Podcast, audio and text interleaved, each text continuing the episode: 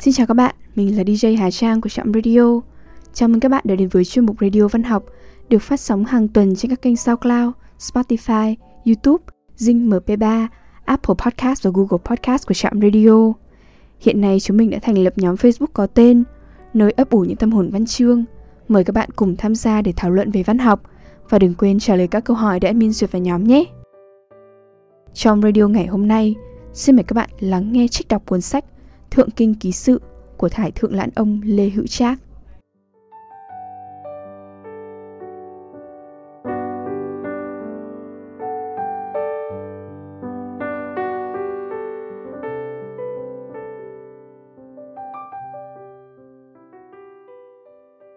Vào trịnh phủ, Mùng 1 tháng 2 Sáng tinh mơ, Tôi nghe tiếng gõ cửa rất gấp Tôi chạy ra mở cửa thì ra một người đẩy tớ quan tránh đường vừa nói vừa thở hổn hển. Có thánh chỉ triệu cụ vào. Quan chuyển mệnh hiện đang ở nhà cụ lớn con, còn vâng lệnh chạy đến đây báo tin. Lính ở dinh đã đem cáng đến đón cụ ở ngoài cửa. Xin cụ vào phủ chầu ngay. Tôi bèn sửa sang áo mũ chỉnh tề, lên cáng vào phủ. Tên đẩy tớ chạy đằng trước dẹp đường. Cáng chạy như ngựa lồng, tôi bị sóc một mẻ, khổ không nói hết. Chúng tôi đi cửa sau vào phủ. Người chuyển mệnh dẫn tôi đi qua mấy lần cửa nữa, theo đường bên trái mà đi. Tôi ngẩng đầu lên, đầu đầu cũng là cây cối um tùm, chim kêu xíu rít, danh hoa đua thắm, gió đưa thoang thoảng mùi hương. Những dãy hành lang quanh con nối nhau liên tiếp. Người giữ cửa truyền báo rộn ràng, người có việc quan qua lại như mắc cửi. Vệ sĩ canh giữ cửa cung, ai muốn ra vào phải có thẻ. Tôi nghĩ bụng, mình vốn con quan, sinh trưởng ở chốn phồn hoa, chỗ nào trong cấm thành mình cũng đã từng biết. Chỉ có những việc ở trong phủ chúa là mình chỉ mới nghe nói thôi. Bước chân đến đây mới hay cái cảnh giàu sang của vua chúa thực khác hẳn người thường. Bèn ngâm một bài thơ để ghi nhớ việc này. Kim qua vệ sĩ ủng thiên môn, chính thị nam thiên đệ nhất tôn, họa các chủng lâu lăng bích hán, châu liêm ngọc hạm chiếu chiêu đôn, cung hoa mỗi tổng thanh hương trận, ngự uyển thời văn anh vũ ngôn, sơn giã vị chi ca quản địa, hoảng như ngư phủ nhập đảo nguyên. Dịch. Lính nghìn cửa vác đồng nghiêm nhặt, cả trời nam sang nhất là đây. Lầu từng gác vẽ tung mây, rèm châu hiên ngọc bóng mai ánh vào. Hoa cung thoảng ngạt ngạo đưa tới, vườn ngự nghe vẹt nói đôi phen. Quê mùa cung cấm chưa quen khác gì ngư phủ đảo nguyên thùa nào. Đi được vài trăm bước, qua mấy lần cửa mới đến cái điếm hậu mã quân túc trực. Điếm làm bên một cái hồ, có những cái cây lạ lùng và những hòn đá kỳ lạ. Trong điếm, cột và bao lơn lượn vòng, kiểu cách thực là xinh đẹp. Quan tránh đường mỗi khi ở chiều ra thì nghỉ ở đấy.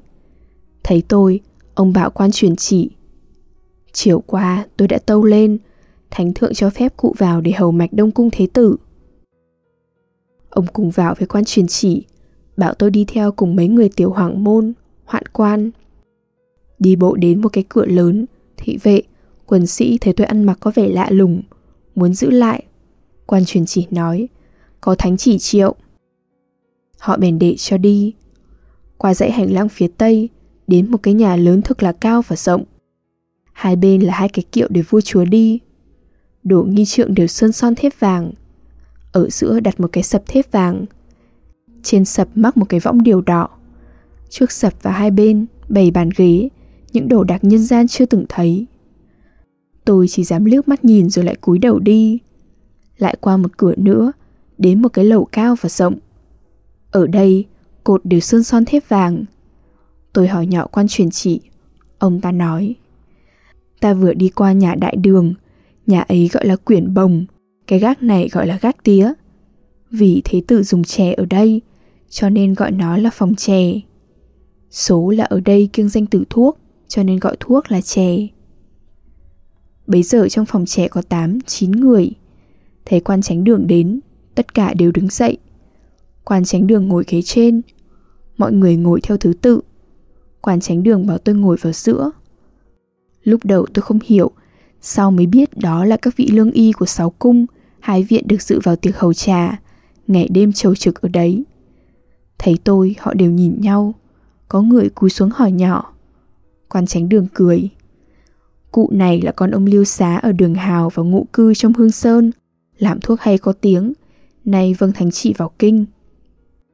Bấy giờ có một người chiếc khăn lượt tàu Cười và bảo tôi Cụ có biết tôi không? Tôi là kẻ ở nơi quê mùa. Làm sao biết được các vị ở nơi triều đình đông đúc như thế này? Tôi là người An Việt, huyện La Sơn. Ở nhà, tôi vẫn nghe tiếng cụ như sấm động bên tai nhưng chưa hề được gặp. Bấy giờ tôi mới biết ông ta làm giáo quan ở An Việt tên là Chức. Được ông Nguyễn Khiêm người tiên điển làm thự chấn đề cử làm thầy thuốc trầu trực ở đây. Sau đó lại được làm thuốc ở bộ binh, giữ chức tham đồng. Tôi nói Chỗ ở của tôi không xa chỗ ở của ngài bao nhiêu. Tôi mấy lần muốn đến thăm nhưng phiền một nỗi là không có dịp. Đang sợ câu chuyện thì quan truyền mệnh đến nói nhỏ với quan tránh đường. Quan tránh đường đứng dậy, bảo tôi Ta hãy vào ăn cơm sáng một lát đã. Tôi đi theo ông Đi theo con đường cũ trở về điếm hậu mã. Ông nói Thánh thượng đang ngự ở đấy Xung quanh có phi tần chầu trực Nên chưa thể yết kiến. Ta hãy tạm ra ngoài. Ông san mâm cơm cho tôi ăn Mâm vàng, chén bạc Đồ ăn toàn là của ngon vật lạ Tôi bấy giờ mới biết cái phong vị của nhà đại gia Ăn xong thấy một viên quan hầu cận chạy lại mời quan tránh đường vào và bảo tôi đi theo. Đột nhiên, thấy ông ta mở một chỗ trong màn gấm rồi bước vào. Ở trong tối om, không thấy có cửa ngõ gì cả. Đi qua độ 5-6 lần trường gấm như vậy, đến một cái phòng rộng. Ở giữa phòng có một cái sập thép vàng. Một người ngồi trên sập độ 5-6 tuổi, mặc áo lụa đỏ. Có mấy người đứng hầu hai bên. Giữa phòng là một cây nến to cắm trên một cái giá bằng đồng. Bên sập đặt một cái ghế rộng sơn son thép vàng Trên ghế bày niệm gấm Một cái mảng lạ che ngang sân Ở trong có mấy người công nhân đang đứng xúm xít Đèn sáp chiếu sáng Làm nổi màu mặt phấn và màu áo đỏ Xung quanh lấp lánh hương hoa ngào ngạt Xem chừng thánh thượng thường vẫn ngồi trên ghế rồng này. Nay người rút lui vào màn để tôi xem mạch đông cung cho thật kỹ. Tôi nín thở đứng chờ ở xa. Quan tránh đường chuyển lệnh cho tôi lại bốn lạy Thế tử cười. Ông này lại khéo. Quan tránh đường lại chuyển mệnh. Cụ già yếu, Cho phép cụ ngồi hầu mạch. Tôi khúm đúm đến trước sập xem mạch. Xem xong, Nghe trong mạn có tiếng nói nhỏ. Cho ông ta xem cả thân hình nữa.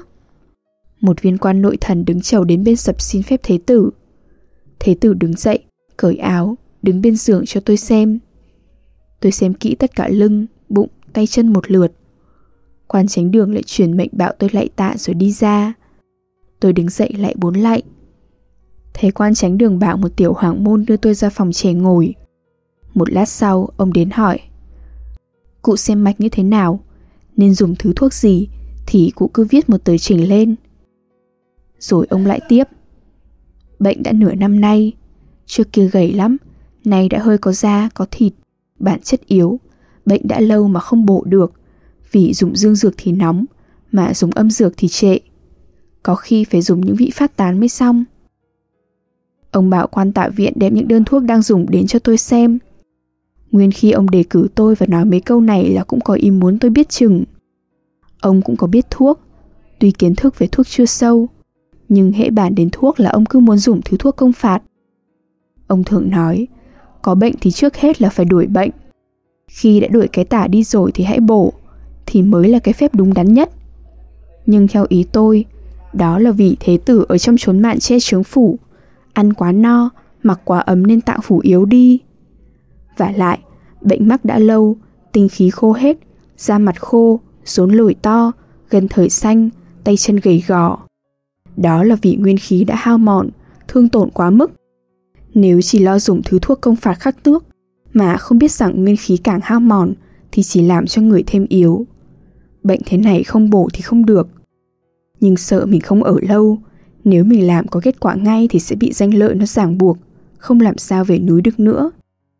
Chỉ bằng ta dùng thứ phương thuốc hỏa hoãn, nếu không trúng thì cũng không sai bao nhiêu.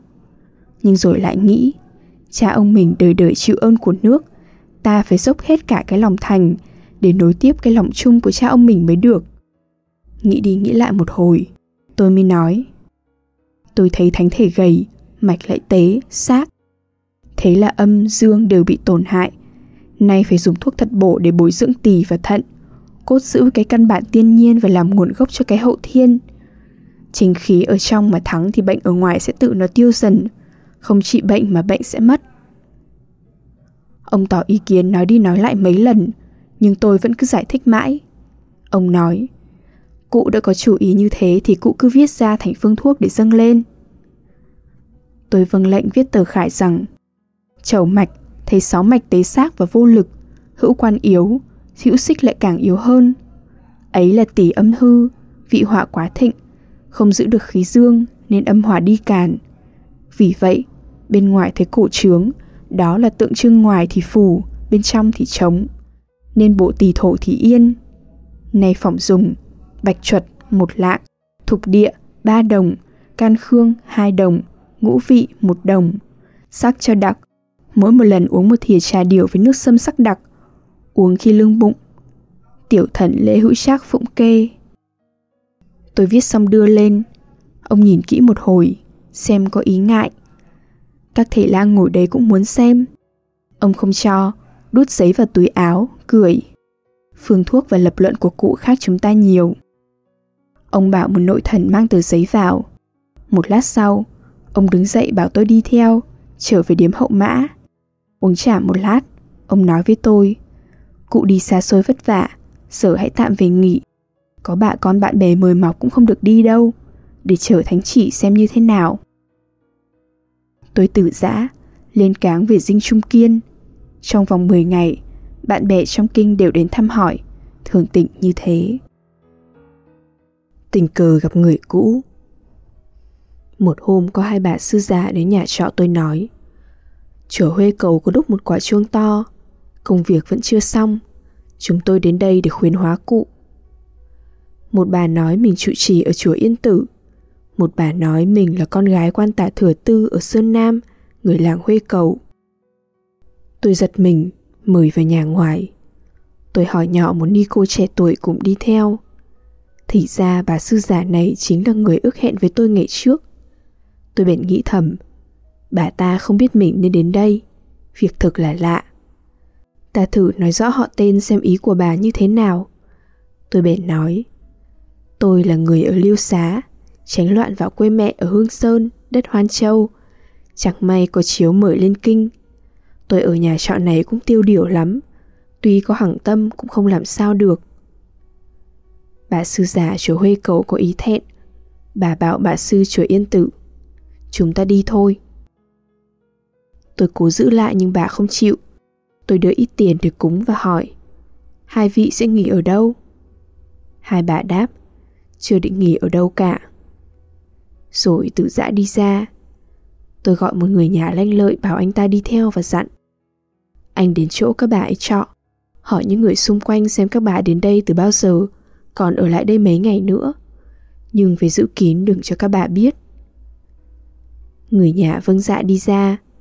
Hai giờ sau, anh ta trở về, nói Hai bà ở trọ trong chùa Liên Tôn, họ mới đến được vài hôm thôi, còn ở kinh khuyến hóa lâu. Hôm sau, tôi gọi một người học trò tên Tài đến và bảo Ta có một việc này lạ lắm, anh cố hết sức giúp ta. Đem hết lòng hết sức của mình là bổn phận kẻ học trò, còn đâu dám từ. Lúc ta còn nhỏ, nhà có dạm của con gái con quan thừa tư tham tránh ở Sơn Nam, đã làm lễ vấn danh và ăn hỏi rồi. Nhưng có việc trở ngại, ta phải tử hôn về ở luôn ở Hương Sơn. Năm sáu năm sau, ta lên kinh, nghe tin quan thừa tư thăm tránh đã qua đời. Còn người con gái thì đến nay ta vẫn lấy làm lạ.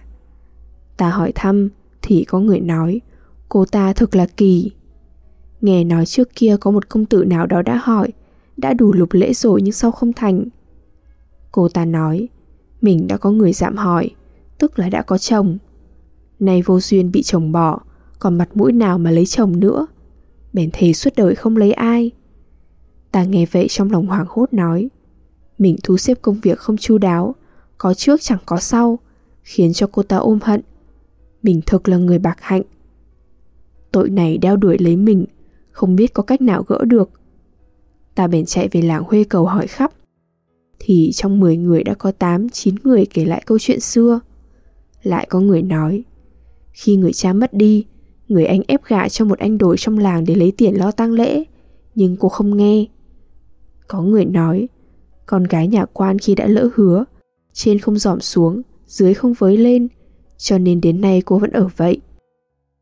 Ta nghe thế mới hơi yên lòng. Sau đó ta lại về Hoan Châu. Đến nay lại gặp nhau. Ta thấy bà cô độc, khổ sở như vậy, không biết bà còn tình nghĩa hay không. Nhưng việc đến thế này chẳng phải ta gây ra đó sao? Nay chỉ còn một cách, nuôi dưỡng bà ta cho chọn tuổi trời để mong chuộc cái tội ngày xưa. Hiện nay ta đang ở kinh thì việc phụng dưỡng, chú cấp còn dễ. Nhưng nếu nay mai ta được trở về nơi núi cũ thì đường xá xa xôi, làm sao mà giúp đỡ được nữa. Ví bằng, bà bằng lòng về Hoan Châu với ta, thì trong vườn của ta cũng có một nơi thanh u tịch mịch, có một ngôi chùa do anh ta dựng, có thể cung phụng để nhang. Còn việc lo lắng ăn mặc thì ta xin chịu hết. Như thế là một phần mong báo đáp cái tiết hạnh cao quý của bà, một phần để chuộc cái tội của ta. Anh hãy hỏi chuyện xưa rồi nói vậy xem bà có thuận không, để cho ta định liệu. Anh ta vâng lời đi. Đến tối, anh ta trở về, nói Con đã đến chùa Liên Tôn. Nhân lúc rảnh, con có thưa lại. Bà sụt sùi đáp Cảm ơn cụ có lòng tốt. Tôi không gặp được chồng, phải cô độc, khổ sở như thế này, cũng bởi cái số mệnh của tôi, chứ có dám trách ai đâu. Cái thân tàn này nào có tiếc gì. Chỉ hiệp một nỗi, nhìn quanh nhìn quẩn, thân thích chẳng còn ai, phần mộ của cha ông không có người coi sóc. Tôi dám đâu tìm đường ấm no một mình đi xa lánh quê người. Xin ông về thưa với cụ, tôi chưa được ân huệ của người, nhưng tấm lòng của người đã hiểu cho như thế. Cũng là đủ an ủi cái cạnh lênh đênh cô độc của tôi rồi. Tôi thương cảm vô cùng, bèn làm một bài thơ để bày tỏ lòng mình. Vô tâm sự xuất ngộ nhân đa, kim nhật tương khan khổ tự ta, nhất tiếu tỉnh đa lưu lãnh lệ, song mâu xuân tận kiến hình hoa thử sinh nguyện tác cản huynh muội tái thế ưng đổ tốn thất gia ngã bất phụ nhân nhân phụ ngã túng nhiên như thử nại chi hà. Dịch. Lầm người sự bởi vô tâm nhìn nhau nay những luống thầm thở than. Một cười giọt lệ chứa chan, mắt trông xuân hết hoa tàn thương thay. Anh em kết nghĩa kiếp này, kiếp sau cầm sắt bén dây họa là. Chót vì người phụ lòng ta, ôi thôi đành vậy biết là làm sao. Từ đó, chúng tôi thường đi lại thăm hỏi nhau. Bà con nói, nghe nói trong nghệ có nhiều cô áo quan tốt, muốn mua một cỗ. Tôi cho đi tìm nhưng chưa mua được lúc tôi được về làng tôi có nhờ gửi năm quan tiền để mua hộ một cô áo quan tặng bà. Nhưng đó là việc sau ở đây không nói đến.